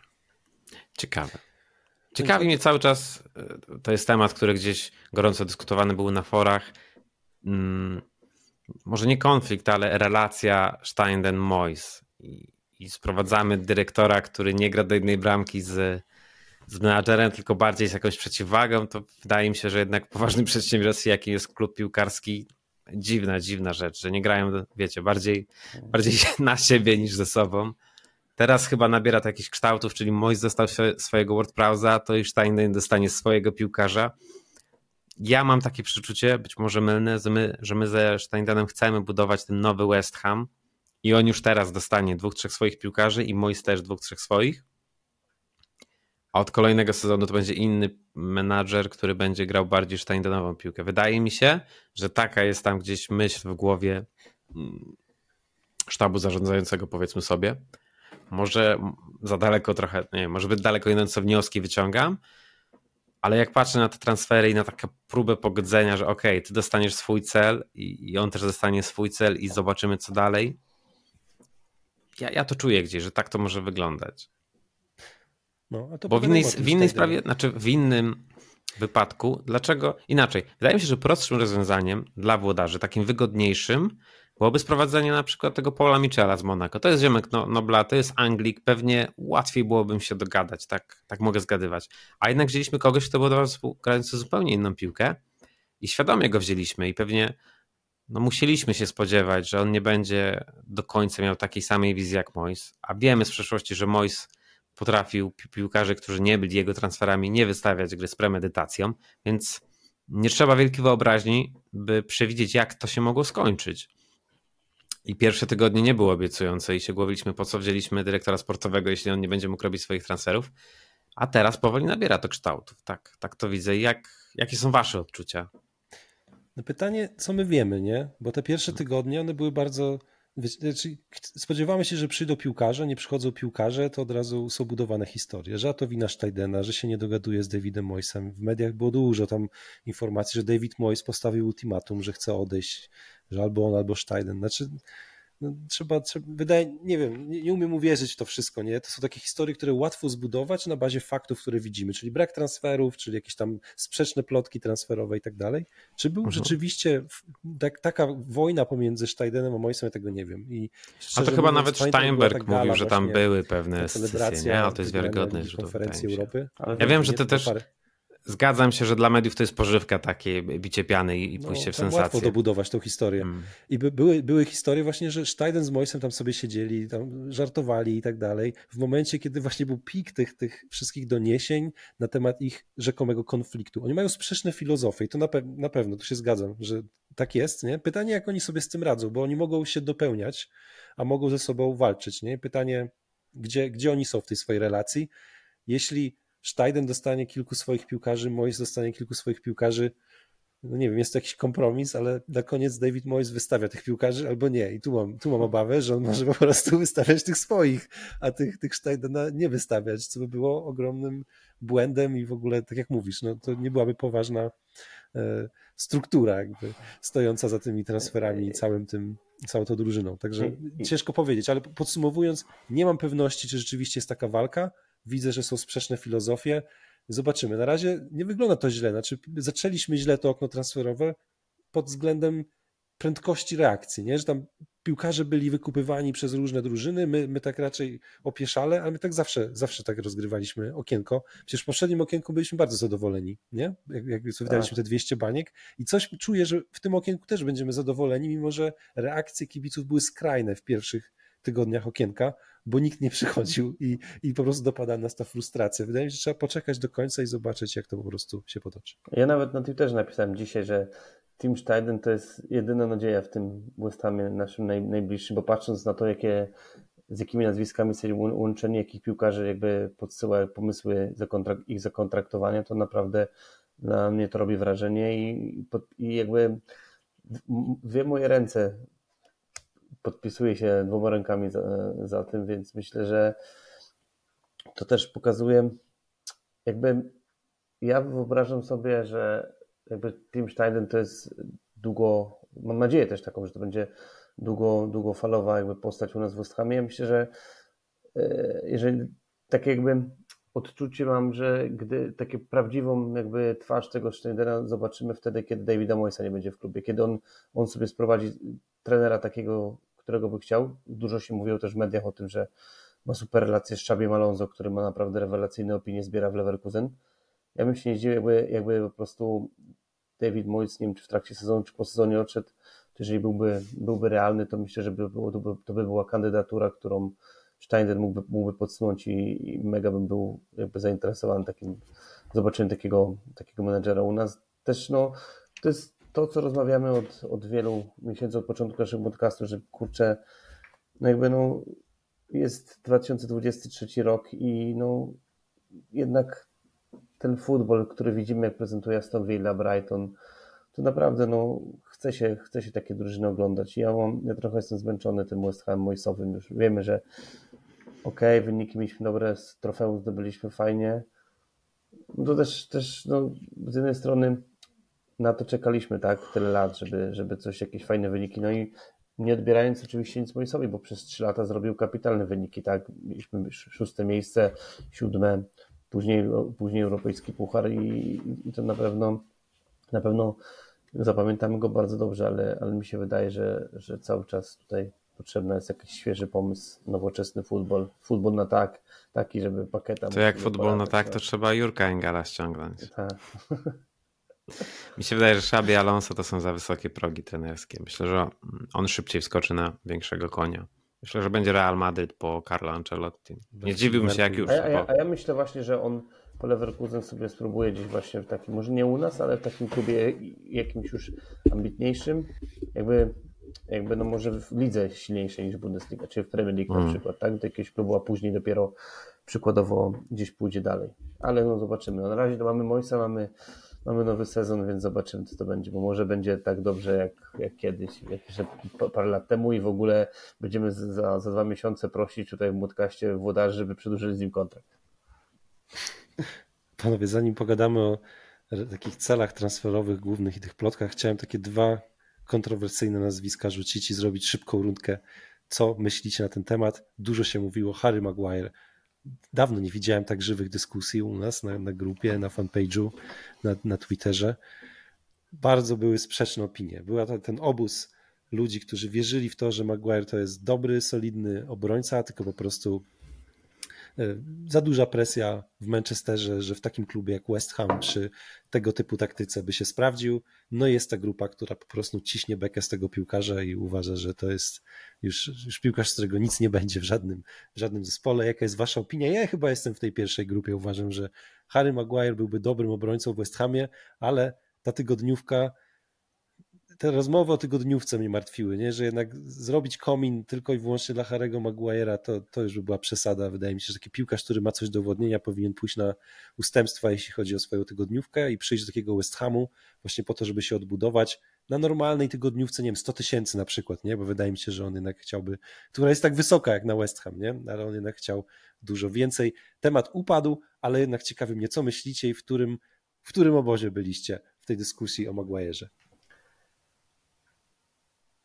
Ja byłem w obozie, że może nam dać sporo dobrego. Ja myślę, że to trochę jest przesadzone, ta, ta hejt, ta krytyka jego po prostu zniszczony jest medialnie strasznie. Nie mówię, że, że nie popełniał błędu, popełniał i to rażące błędy, ale też pytanie, czy on tutaj też by przyszedł jakby z ambicjami, żeby jeszcze coś pokazać jeszcze, czy po prostu by sobie, czy to już nie jest taki etap, że okej, okay, gram, ale tam pieniążki ważne są i po prostu i tyle, ale no ja myślę, że patrząc na to, jak on wyglądał w Halle, jak wyglądał w Leicester, to w takim klubie pokroju to byłby dobrym stoperem. I myślę, że w stylu, w stylu gry Moisa bym, bym mu odpowiadał i, i to, to, by, to by mogło się udać, ale jak, jak widzę i słyszę, wiadomo, jakie tam pieniądze wchodzą w grę, co czytamy w mediach, to, to zdecydowanie wolę, wolę tego środkowego obrońcy, który jest najbliżej teraz nas, czyli Konstantinos Mavropanos, gdzie myślę, że to jest zawodnik, którego jeszcze będzie, ma potencjał sprzedażowy, ale, ale też może, może przez jakby więcej lat nam coś dobrego dać w porównaniu do Maguire. Maguire mógłby być na teraz dobry, ale czy, czy by to po prostu, czy on, mam wątpliwości, czy by mu się jeszcze chciało udowodnić po prostu, że, że, że on jest nadal, nadal topowym stoperem i, i tyle, ale no. nie udało się, może dobrze, może niedobrze. Zobaczymy. Mnie ciekawi, y, czy on jest traktowany jako wychowanek na wyspach, bo on w Arsenalu grał w Muzikach, prawda? Tylko nie wiem, czy od wszystkich grup, czy on przyszedł do Arsenalu to gdzieś. Mavropanos? Tak. Przyszedł do Arsenalu. On to już jako seniorski okay. piłkarz, jak młody, ale, ale, ale... Czyli nie odbębnił, bo to chyba musisz 3 lata mieć e, między 18 a 21 rokiem życia, żeby być traktowany jako jakoś nie, tak, chyba, że to jest ten najpóźniejszy tak, slot, on, kiedy... On tam, on tam przyszedł jak miał, miał, miał 20 lat chyba, 19, spas, spas Dzianiny przed, no. A to okej. Okay, on jak to... miał w 2018 roku przed tam, no to, no to już był jakby... Faktycznie, faktycznie nie liczy się no. jako homegrown player, jak to się ładnie mówi, okej. Okay. Myślę, że, że na dobre nam to wyjdzie, jak, jak pozyskamy Greka zamiast Maguire'a, ale ale też y, to nie jest tak, że jak byłem we takim obozie, gdzieś tam u nas na, nawet na grupie, czy tam gdzieś no mega hate był też, że, że West Ham się nim interesuje, ale myślę, że West Hamie na niższym poziomie trochę jakby no wiadomo. A pamiętacie, że Maguire przyszedł do Lisów ze Spadkowicza, z Hull? No tak, tak. A wtedy Robertson poszedł do Liverpoolu, który zdobył mistrzostwo też z Hull. To też pokazuje, że takie ocenianie ze Spadkowicza albo tak. po gorszym sezonie jest krótkowzroczne i często to ten styl to ten styl się najbardziej liczy i sposób, w jaki piłkarz gra. Ja się z wami zgadzam. Ja myślę, że Maguire by świetnie u nas wyglądał w takim, przy takim sposobie, jaki my gramy. Nie żadne rozgrywanie, tylko laga, laga na Antka, łokcie, łokcie w powietrzu. Chociaż wiecie, ja zostałem jakby zglebowany trochę na Twitterze, że, że co ja się znam, bo, bo akurat Harry Maguire to ma jeden z lepszych wyprowadzeń piłki ze superów Premier League. No ja z tego jakby nie mówię, że ma złe wyprowadzenie, ale myślę, że on jest też mega A też dobrze... błędów sporo popełniał tak, w takim on, systemie, gdzie jest on dużo by, tego. Nie? On by sobie mega dobrze poradził w takim bezpośrednim futbolu moim zdaniem, tak? tak wygrać głowę, gdzieś na piłkę. Wiadomo, wyprowadzenie piłki też, no Aguer też ma dobre, więc myślę, że, że to też by te atuty mógł pokazać, ale no to nie jest też tak, że to jest, wiecie, no... A mnie zaskoczyło, jak dużo było krytycznych opinii, wiecie? Jak wiele, wielu piłkarzy patrzyło tylko na te jego błędy w Manchesterze, jak właśnie sporo e, nie piłkarzy, tylko kibiców, kibiców, oczywiście, no. przepraszam. Jak wielu ludzi zapomina, że to jest, my gramy totalnie inną piłkę hmm, i zapomina, jak on dobrze w Leicester wyglądał. Jak... Ale to, to znowu z Lingardem też był taki case, że jak on do nas przychodził, to też były psy wieszane i płynnie możemy sobie przejść I do tego. To jest drugie piłkarza. nazwisko, które chciałem tutaj rzucić wam. Jesse Lingard. I to nie jest jakaś abstrakcyjna dyskusja, bo tym, którzy nie śledzili ostatnio Twittera i doniesień transferowych, e, tylko szybko powiem, że Jesse Lingard trenuje z West Hamem w tym momencie po to, żeby, żeby po prostu być w rytmie e, treningowym ale też e, są takie doniesienia, że być może zdecydujemy się podpisać z Jessim Lingardem jakąś krótkoterminową umowę. Jeśli zaimponuje na, na, w treningu, jeśli zaimponuje sztabowi. I, się, i, nawet było takie doniesienie, że zaimponował właśnie, że się udało. I rzeczywiście sztab jest, jest zachwycony tym, jak Jesse Lingard się prezentuje na treningu. Czyli no, jest szansa, że Jesse Lingard wróci, pytanie, no pamiętamy, co się działo rok temu, że byliśmy już tak, skreśliliśmy tego zawodnika przez to właśnie, że zdecydował się przejść do Nottingham Forest tylko dlatego, że dostał wyższą tygodniówkę tak naprawdę w Nottingham Forest, dostał roczny kontrakt na dość wysokiej tygodniówce. Powrót syna marnotrawnego, jak wy to odbieracie, czy chcielibyście zobaczyć Jesse'ego Lingarda w koszulce West Hamu znowu? My kochamy te transfery takich zawodników jak Nastri, Evra gdzieś tam na, na trzy miesiące, na pół roku podpisujemy kontrakt. Jeszcze tylko Carlosa Baki brakuje w tym okienku i tak. można, można zamykać. Ale no gdzieś podskórnie czułem, że temat Lingarda wróci w tym okienku. Nie spodziewałem się, się że aż tak, ale no myślę, że, że tutaj jakby cały czas człowiek podskórnie też z tyłu głowy wierzy, że o kurczę, może naprawdę pod tym ojcem to będzie wyglądał jak wtedy, tak? Wiosną w tym sezonie 2021, ale no jednak trochę jakby, jakby uważam, że już to, to chyba może się nie udać, choć no też pytanie, czy to do tego dojdzie, czy dojdzie ten transfer do skutku, bo są sprzeczne informacje, jak tam pisał, że że jest, że jest duże prawdopodobieństwo. Później Steinberg pisał, że raczej jednak się z tego wycofają, więc tak naprawdę nie wiemy, gdzie prawda leży, ale, ale no, ja mam trochę jakby zadrę, zadrę w serduszku po tym, jak, jak była sytuacja z Nottingham rozegrana. Tak? Jeszcze w wywiadzie mówił, że Nottingham mu więcej miłości okazał i dlatego, dlatego tam przeszedł. No ale to no wiecie, budy, my żeśmy latali za chłopem przez trzy okienka i na, w końcu no, jakby sztylet w serce wbił, bo poszedł, wiadomo, poszedł do Arsenalu, czy gdzieś to byśmy tak nie mieli pretensji, ale poszedł do Nottingham Forest, a nie do nas, gdzie my graliśmy wtedy w pucharach i potrzebowaliśmy tego zawodnika. Był naszym celem numer jeden przez trzy okienka. Więc ja jestem sceptycznie nastawiony. Wiadomo, że strzeli znowu dwie bramki w debiucie, to wszystkie jakby, jakby te nasze przeczucia jakby złości pod, pod jego kątem prysną, ale no nie sądzę, że tak będzie ale będziemy dalej myśleć, jak do tego transferu dojdzie. Na razie myślę, że są ważniejsze, ważniejsze rzeczy do dogrania. Ciekawe, to ja mam y, dość odmienne uczucia. To znaczy, nie mam zadry w sercu i wydaje mi się, że jakby wszedł na jakimś kontrakcie, właśnie bazując głównie na ilości występów czy na osiągach, to uważam, że jako zmiennik czy ktoś walczący w składzie, ja bym go nie miałbym obiekcji, może tak. Tylko ja myślę, że on nie przyjdzie. Wydaje mi się, że dostanie wyższą ofertę i ucieknie. Jest to możliwe w mediach. Więc tu bym się nie ekscytował tymi doniesieniami, bo To mógł w Arabii grać, nie? Z tak, tylko mi się wydaje, że on przez to, że ma tutaj córkę w Anglii, to się na to nie zdecyduje. Chyba, że mu tam prywatny helikopter e, z kierowcą od razu dadzą, co nie byłoby taką abstrakcją, patrząc na to, jakie Neymar dostał uposażenie i właśnie jakie dostał tam benefity. Nie wiem, czy widzieliście, krąży po Twitterze taki screen, że tam Neymar. Ma... Neymar, tak, Neymar, tak, tak, tak, no, że 25 sypialni w swojej willi i tak dalej, jakieś tam boiska, korty, wszystko. Tak, Mi się wydaje, że nie dołączy Lingard, ale, ale gdyby miał dołączyć na rezerwowego, nie no, za Lanziniego, aż tak, żebym tego nie widział. Tak, dokładnie. Na ławkę.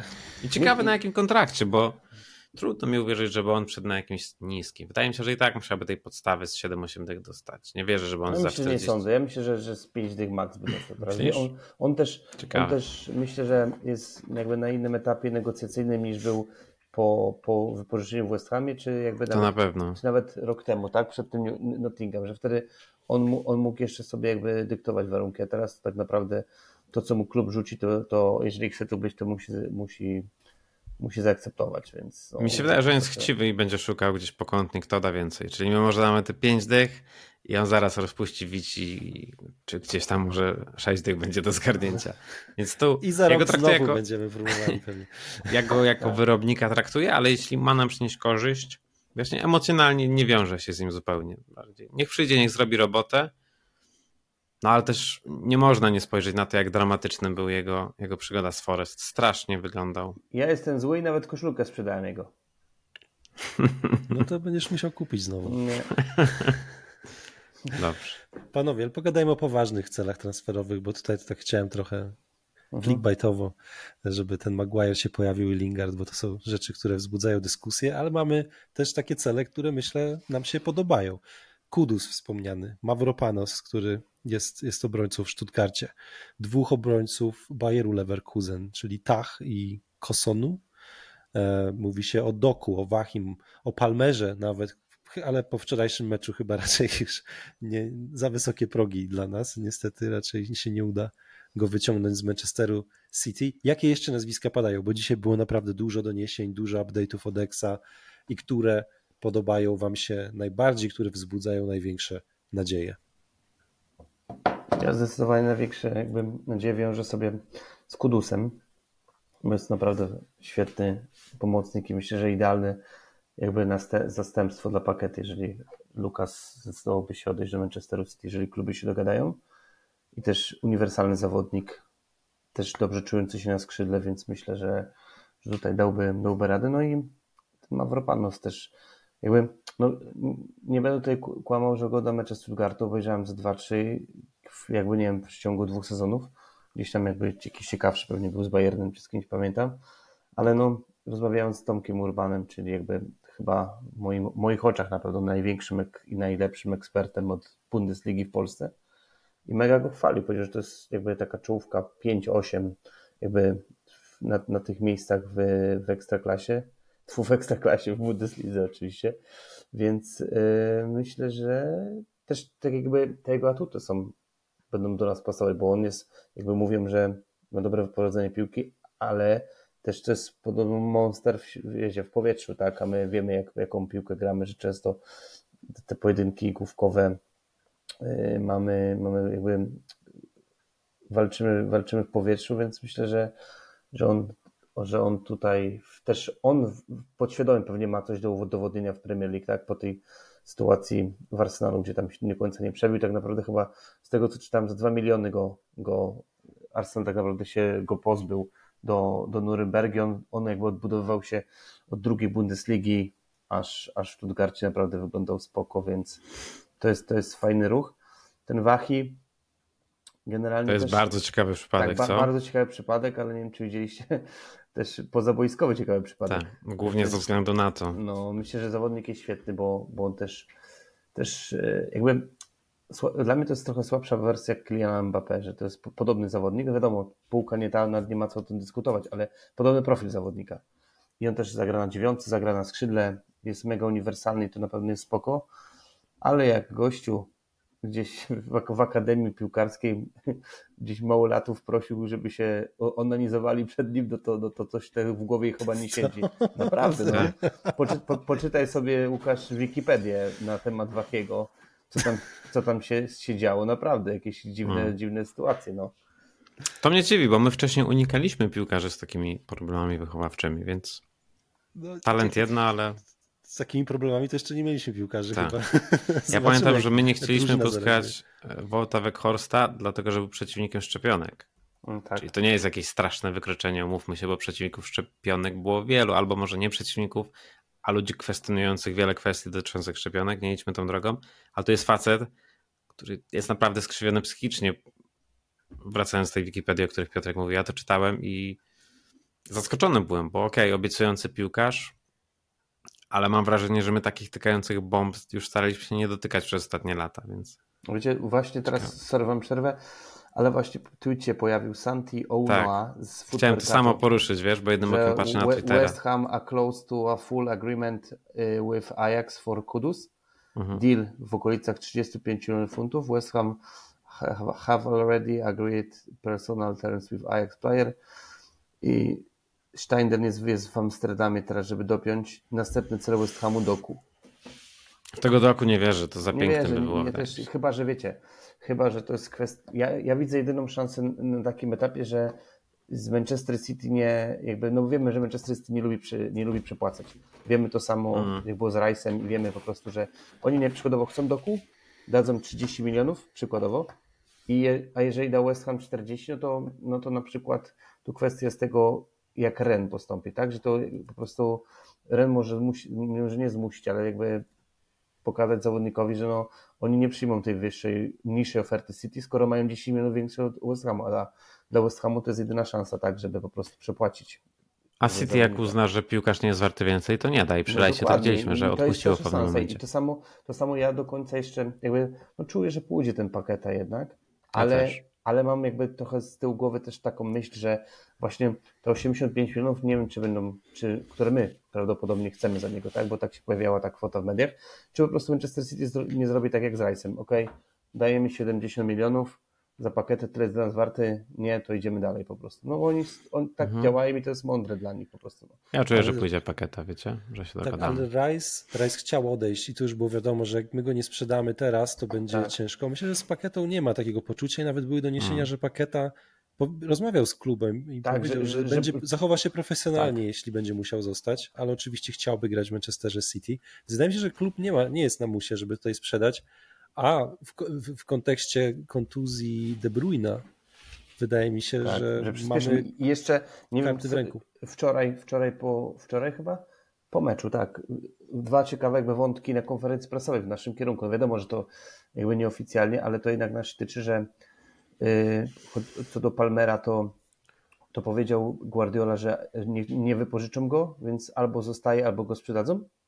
Mhm. I też, te, te, też to jest ciekawy jakby temat, bo wiadomo, możemy się zgodzić. Wiemy, że Mega X mówi, że to jest nasz cel, był nasz cel numer jeden jeszcze z tydzień temu, Cole Palmer, więc niewykluczone, że jeżeli będziemy chcieli po prostu włączyć go w ten deal pakety, tak możliwe. No na, razie mówi, na razie się mówi, że były osobne negocjacje, ale może do tego dojść.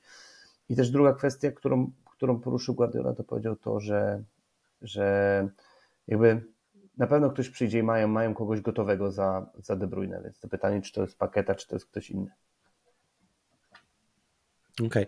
ale żeby tak uporządkować te nazwiska, czyli Kudus to jest taki piłkarz za pakietę, nie? Czyli środkowy. Albo ofensywny. na skrzydło chyba też, tak, prawda? Tak, ale właśnie też kwestia z tego, że, że nawet Ex o tym, o tym pisał jako pierwszy, że Kudus był celem jeszcze przed pakietą, czyli jest idealnym zastępcą, ale jak Kudusa teraz pozyskamy, to, to nie musi pakieta odejść. Mogą, mogą, mhm. Możemy mieć tych dwóch zawodników, co było mega komfortem dla nas, ale jednak ja obstawiam, że to się jednak będzie jeden do jednego zmiana. I Wachi to jest taki napastnik. Wachi, tak. Wachi, napastnik, który też można na lewym skrzydle zagrać na przykład. I Doku raczej, raczej by grał też na skrzydłach. Skrzydle, tak, tak. Więc wydaje mi się, że. Je, jeden albo drugi pewnie. Mhm, okay. mhm.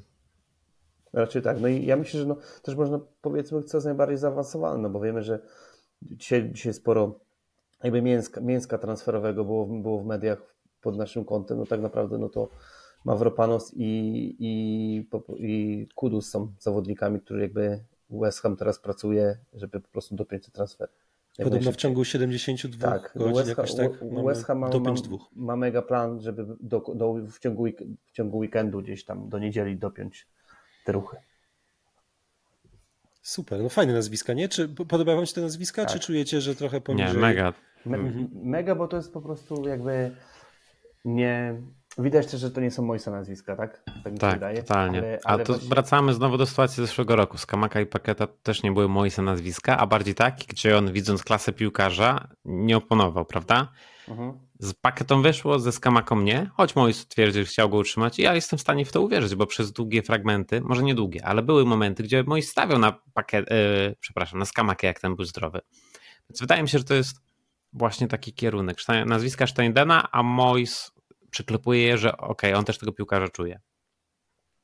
Co, Ale są szalenie ekscytujące nazwiska. To naszych, są najbardziej obiecujący piłkarze w Europie aktualnie. Co do naszych celów transferu, pamiętacie, jak było sporo też, że Steiner chce Yusufa Fofana z Monaco? To ma do Forest rzekomo iść, nie? No, tak, dokładnie się pojawiło przy tym Orstein napisał, że w, Ile tam? Ofertę 35 plus, plus bonusy, że złożyli na razie ustną. Mm. Na, na, razie i, i ponoć ta kwota spełnia oczekiwania Monako. Więc. A Sangare też ma gdzieś iść, prawda? Ostatnio Sangare, Sangare gdzieś... do Bayernu chyba. Czy mm. do PSG? Gdzieś do takiego. Gdzieś do jakiś, tak. Bo z Bayernu ma chyba Grevenbroich się odejść i tu też tak, tak. domino transferowe. W ogóle mamy niesamowite okienko transferowe, zobaczcie. Znowu? Dawno takiego nie było, żeby tyle. Rok temu. Ale, ale naprawdę. Mam, ale nawet na świecie, te wszystkie transfery i do Arabii i tak dalej, i tak, tyle tak. dużych nazwisk zmieniających kluby. Kane, myślę, że niesamowite jest to okienko w skali Patrząc, gdzieś światowego no, futbolu. Też na to, jakie nazwiska z nami są łączone, to, tak. to mi się wydaje, że to jest jakby jeszcze bardziej ekscytujące nazwiska niż rok temu, tak mi się wydaje. Ale to, to jest niesamowite, że my przez pierwsze tygodnie jakieś dawaliśmy oferty, gdzie bardzo daleko brakowało do wycen piłkarzy i nagle się wzięliśmy do roboty i, i te no cele się zmieniły na dużo poważniejsze i te oferty na dużo poważniejsze. No tak, ale no wiecie, no my tyle lat The West Ham Way. No to... Dokładnie, tyle lat jesteśmy kibicami West Hamu, że dokładnie to już nas nie dziwi takie, taka strategia w trakcie okienka transferowego. Panowie, przejdźmy do, do transferów out, bo tu też się trochę dzieje w tym okienku. Odszedł Declan Rice i myślę, że już nie ma co, już wszystko zostało powiedziane na temat tego transferu. Zobaczymy, jak Declan Rice się wpasuje w drużynę Arsenalu. Um, no ale odeszli też z Kamaka, odszedł Vlasic, na dniach ma też odejść Flynn Downs na wypożyczenie do Southampton. Są plotki o tym, że Aaron Cresswell, znaczy Aaron Cresswell chciał odejść i nawet bojkotował trochę treningi, ale podobno wrócił do treningów i chyba, chyba zostanie. Były też plotki o tym, że Mikel Antonio może odejść do, do Arabii Saudyjskiej. Między innymi też były plotki o, o Wolves. Jak wygląda sytuacja, jeśli chodzi o transfery wychodzące? Czy coś jeszcze tutaj może nas zaskoczyć i czy to jest duża wyrwa, bo o, o Rajsie, tak jak mówisz, mówiliśmy, ale czy Skamaka to jest waszym zdaniem duża wyrwa, czy jednak dobra, dobra reakcja na to, że i piłkarz nie do końca się wpasował w drużynę i David Moyes nie do końca jakby, jakby cenił tego piłkarza. Jak oceniasz tę sytuację? Ja jestem wkurzony na tą sytuację, bo ja tak jak zawsze wam mówiłem i też rozmawialiśmy, że to jest jeden z naj, naj ciekawszych napastników młodego pokolenia w Europie i Jestem przekonany, że we Włoszech będzie strzelał, tylko po prostu to jest kolejny napastnik, który jest źle sprofilowany pod klub. Niestety. Dawał, dawał wiele, jakby w tych początkowej fazie jakby Ligi Konferencji nam dawało dużo, wiele, dużo goli. Też no, pamiętamy te bramki, chyba 7 goli dla West Hamu, to tak naprawdę 6 to były świetne, tak? Świetne zachowanie napastnika, strzały z dystansu. Wszystko ma ten napastnik, ale on niestety był źle sprofilowany. Ja nie wierzę, żeby po prostu zmieniła się jego pozycja w zespole, mając e, jakby tych napastników, których mamy. Co do Wlasicza, to, to też wiemy, że to nie, jest, nie był jakby zawodnik, który, na którego Mois chciał stawiać, więc to też była taka sytuacja, że on też mega naciskał na to Torino. Trochę, trochę za przeproszeniem daliśmy się wydymać, bo, bo 15 milionów chyba była, była klauzula wykupu euro. Torino nie skorzystało i wiedziało, że się ugniemy i za 11 milionów go, go po prostu sprzedaliśmy. Co do tych ruchów, no to myślę, że to jest najciekawszy temat to paketa, tak? Czy on odejdzie, czy nie odejdzie. No. Tu już troszkę poruszyliśmy, więc nie ma co tutaj więcej o nim gadać. Ale no, z takich zawodników w klubie, którzy myślę, że do końca okienka jeszcze coś się może wydarzyć, to jest Ben Johnson. No i Flynn Downs. I Flynn Downs, no to już też, no to już to wypożyczenie, no to niestety jakby... Już nie ma miejsca dla niego. Już też pytanie, jest... słuchajcie, a co z Coventry w tym no wszystkim? No odejdzie, obstawiam, że odejdzie też, też bo czy jest sens go zostawiać nawet? On, on tu nie dostanie szansy, nie ma opcji nawet. No.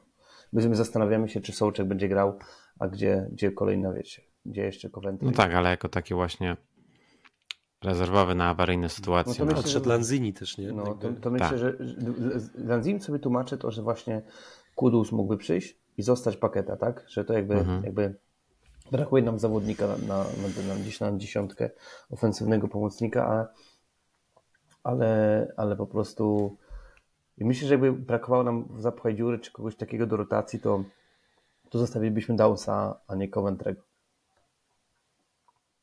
Ja czuję, że Cresswell jeszcze odejdzie. Jakoś ciężko mu wierzyć, że on zostanie. Wydaje mi się, że, że pożegnamy się z nim i wydaje mi się, że jak kupimy napastnika, to pozwolimy też Antonio odejść.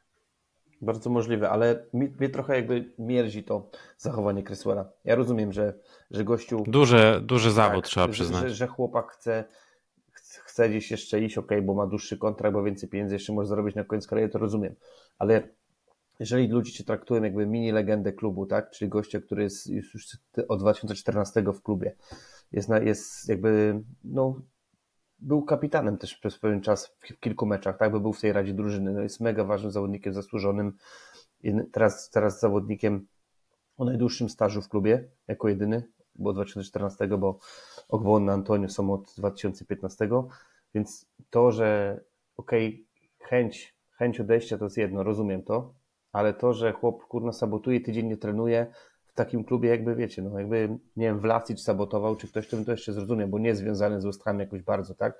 A Creswell jest mega związany i... go na kapitana nie, rozważaliśmy, tak, tak dokładnie, no on jest Radzie Drużyny, on jest jednym z kapitanów. Jak, jak Rice, Rice nie grał, czy, czy wcześniej jeszcze Nobel w jakichś meczach, to, to czasami opaskę, opaskę Creswell miał. I Antonio to wiem, że to jest napastnik pod naszą grę, no i lepszego nie mamy, tak? Ale, hmm. ale też mi się wydaje, że jeszcze jakaś kasa Eutarabia, szkoda, że odpadł, bo on, on chyba odrzucił tam ofertę jakby z Arabii, więc, więc no jakby jak zostanie będzie spoko, ale też coraz, coraz więcej jakby takiego syfu jest obok niego, takiego w cudzysłowie oczywiście, mi się wydaje. Ale Antek już naprawdę dla mnie kiepsko wygląda w tym meczu. Już wiem, że się powtarzam, ale kolejnego sezonu na Antku no, na, na padzie nie pojedziemy. Dokładnie, dla mnie Antek mógłby zosta powinien zostać, jakby mógł zostać, powinien, ale taki gościu, który na 20-25 minut na trzaskanie no. się, wiecie, chodzi, żeby zmęczonych stoperów gdzieś tam przepychać, wiecie, no to jest mega nieprzyjemny zawodnik, to wiemy, tak? Dla, dla rywali, ale no nie ja wiem. czuję, że będzie mm, Bowen jako napastnik, Inks jako drugi, Mubama jako trzeci, że Antek odejdzie. Możliwe. Ja, ja, I Kornet, ja, który też może tak. grać w ataku. I to też nie jest taka zła opcja, uważam, ten Kornet. A ja powiedzcie, liczę... Bowen na napadzie, jak się na to zapatrujecie? Spoko. Dla mnie spoko, myślę, że on by dał radę, bo, bo pamiętamy w tych poprzednich sezonach, gdzie tam Antonio, jeśli nie mieliśmy jakby Skamak Kingsa, nie mieliśmy napastnika, to Bowen często grał i dawał radę, strzelał bramki. Inny typ, wiadomo, trochę to jakby ogranicza drużynę do, do innego stylu gry, ale, ale ja wierzę, że, uwielbiam tego zawodnika i wierzę, że po prostu będzie go kolejny dobry sezon. No, wiadomo, poprzedni miał słabszy, bo w sumie sobie sam sobie jakby wilczą sztukę zrobił, bo, bo był świetny w tym, w tym sezonie 20-20, nie, 21-22. Jakby on sobie poprzeczkę podwyższył tym sezonem, tak? I no i liczby miał niezłe w poprzednim sezonie, strzelił gola najważniejszego dla nas na, na zwycięstwo Lidze Konferencji i tak miał te liczby przyzwoite, a jakby taka opinia jest, że on miał po prostu słaby sezon. No nie miał słabego, miał słabszy niż poprzedni, ale to nadal był jakby akceptowalny poziom i myślę, że też ta bramka i to, że już nie ma Rajsa, że jakby to, ta drużyna będzie opierana głównie na Bołanie, może mu tylko pomóc i może być naprawdę kotem w tym sezonie. Dla mnie musimy budować zespół koło Bowena i tak, tak, tak. uważam, że ważniejsze jest przedłużenie kontraktu z Bowenem niż jakikolwiek nowy transfer. Także zróbmy to. Ciekawi mnie jeszcze bardzo, wspomnieliśmy wcześniej o Benie Johnsonie, ciekawi mnie co się z nim stanie, bo mocno ucichła ta sprawa. Z kim jeszcze raz? O Benie Johnsonie ciekawi mnie, bo były, on nie przedłużył kontraktu, który się kończy za rok, prawda? Tak. Więc to jest ostatni dzwonek, żeby go spieniężyć. Ja moim zdaniem ciekawi mnie. też patrząc, patrząc na to, że no, miał słaby sezon i już to jeszcze w sezonie 21-22 to widzieliśmy że, że on jeszcze na jakiś fajny poziom wiedzie do wychowanych, bo, bo generalnie jak cofal miał kontuzję, to wyglądał nieźle, ale jednak chyba został trochę zweryfikowany i jeżeli jest możliwość zarobienia, to ja bym go spieniężył.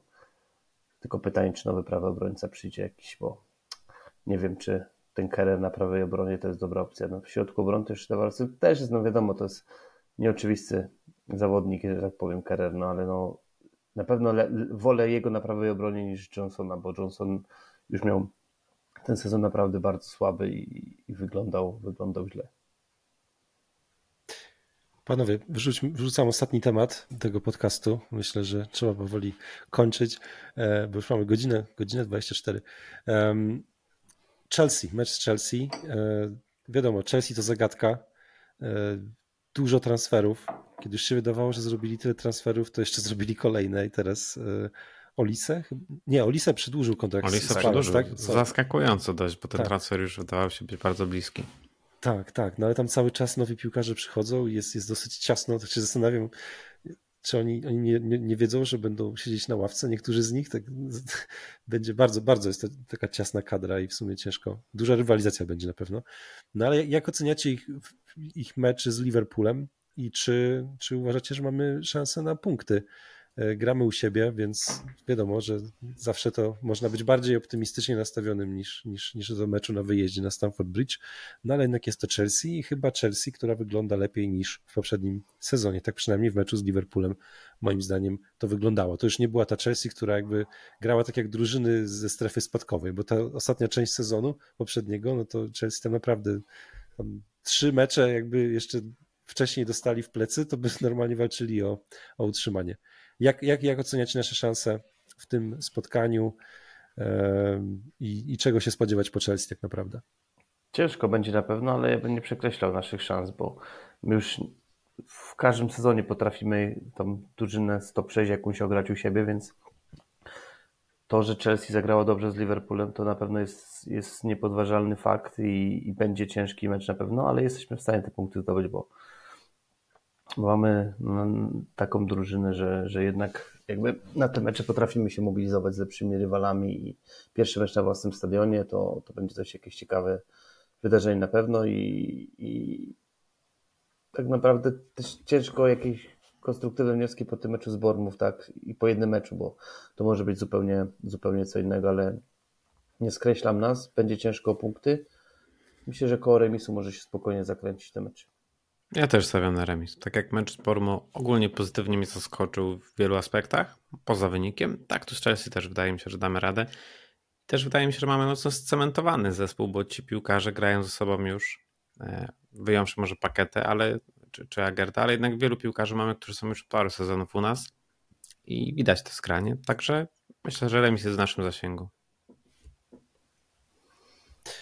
Mnie też właśnie pozytywnie zaskoczył ten mecz z Bornów, ale tylko, chyba tylko przez to, że e, miałem tą nieprzyjemność oglądać mecz z Leverkusen. E, pozdrawiam przy okazji ekipę, bo poznaliśmy dużo nowych, nowych e, kibiców West Hamu i wiemy też, że słuchają podcastu, także pozdrawiam serdecznie wszystkich, z którymi była okazja się spotkać w Leverkusen na tym meczu. Panowie, no tak jak mówicie, nie ma to za bardzo rozgadywać się o Chelsea, bo tak naprawdę mało wiemy. Będziemy wiedzieć dużo więcej po, po, po kilku kolejkach. E, jeszcze skład, tak na, na szybko. Czyli WordPress raczej zagra, waszym zdaniem? Jedna czy zmiana WordPress też i jedna zmiana WordPress za, za Fornalsa. Tak mi się biedny, wydaje. Biedny Fornals. Dobry no, mecz zagrał. No chyba, że wiecie panowie, no tak, wiecie jaki jest David Moyes, że może coś wyczarować na top 6, wiecie, z, pią z piątką z tyłu, nie? Też jest zmiana... 5-6-0 ustawień. Ta, zmiana ustawienia nie, nie, jest, nie jest wcale taka nie, niewykluczona, nie? Ciekawe. Więc wtedy, Ciekawe. wtedy jakiś pewnie stoper dojdzie, a, a ktoś i tak kosztem tam Fornals przykładowo by, by i tak był zdjęty. Zobaczymy, no nie ma co na razie, ale obstawiam, że jakbym tak Fornals, Fornals z ławeczka, WordPress do pierwszego składu, bo on jest gotowy. Myślę, że to nie jest, nie jest zawodnik, który przychodził tutaj siedzieć na ławce. Jeżeli jest w dobrej formie fizycznej, przepracował cały tydzień, przygotował się pod, pod rywala, więc myślę, że tutaj nie będzie mój skombinował i go wystawi. Ja jeszcze pozwolę sobie na pół prywata, a pół nie, bo właśnie mecz West Ham-Chelsea e, będzie tym, na jakim się będziemy skupiać w nowym programie na Weszło TV. Niedzielę o 17.20 zapraszam przed odbiorniki i zapraszam, żebyście odpalili YouTube'a, gdzie będziemy właśnie, nie chcę jeszcze za wiele zdradzać, to jest pierwszy odcinek nowego formatu, natomiast mecz naszego zespołu będzie jednym z najważniejszych dla tego programu, więc zachęcam, żeby odpalić YouTube'a i kanał a, a, a będzie, będzie opinia eksperta Macieja Kurka? No właśnie, bo Maciek jest producentem tego programu, tak? Czy tak, ja jestem, wiecie, człowiek od czarnej roboty z tyłu. Ja jestem jak Tomek Suczek. No nie, nie wypinam pierś po ordery, tylko czarna robota w środku pola. To jest moja I, i, I pojedynki powietrzne. Dokładnie. Tak, także to nie jest program West Ham Poland, to nie jest nowy format nasz, ale zapraszamy tak. serdecznie. Maciek jest tam mocno, mocno zaangażowany, no i będzie tam też. A trzeba wspierać nasze mordeczki. No. Oczywiście. Dokładnie.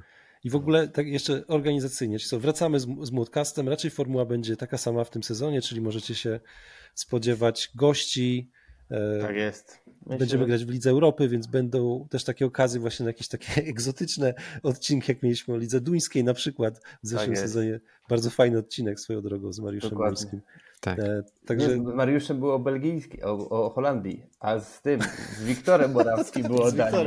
No widzisz, no już. Jeden i drugi był bardzo fajny. Tyle, tyle, było, tyle było gości, że możesz pomyśleć, nie na pewno nie to będę jest opcja i myślę, że, że musimy jakby teraz to tydzień jechać. Też, też chwała wielka dla Janka, który jakby pod naszą nieobecność jechał z koksem, z rzutem młotem, mega fajne odcinki produkował, więc to na pewno, na pewno też, też Janek, z tego co wiemy, nadal, nadal będzie jechał z koksem tak, i będzie Janek. nagrywał fajne programy. Zapraszamy wszystkich na rzut młotem i to są takie odcinki, które one już jakiś czas temu się pojawiły, ale warto je cały czas zobaczyć, że ten o Alvarezie, fajna analiza moim zdaniem, tak. o Word Prowsie tak samo, myślę, że warto zerknąć, jeśli ktoś jeszcze się nie zapoznał. Wejdźcie na nasz kanał, być może jakieś nowe formaty też wymyślimy w tym sezonie. Jeszcze o tym nie rozmawialiśmy, ale wydaje mi się, że ten taki rozwój kanału to jest to, o czym myślimy dosyć dużo, więc coś, jakieś nowe pomysły mogą się pojawić. Na dzisiaj to tyle. Fajnie się z wami gadało, panowie. Super, super was widzieć znowu i cieszę się, że będziemy się widzieć za tydzień i rozmawiać o West Hamie. Miejmy nadzieję, że o zwycięstwie West Hamu nad Chelsea pierwszym zwycięstwie. Zapraszamy też na podcast ekstra o Boston Celtics. Piotr będzie prowadzący. no pewnie. Fanów NBA i nie tylko. Tak. Pozdro. Dzięki wielkie i do usłyszenia. Dzięki. Dzięki.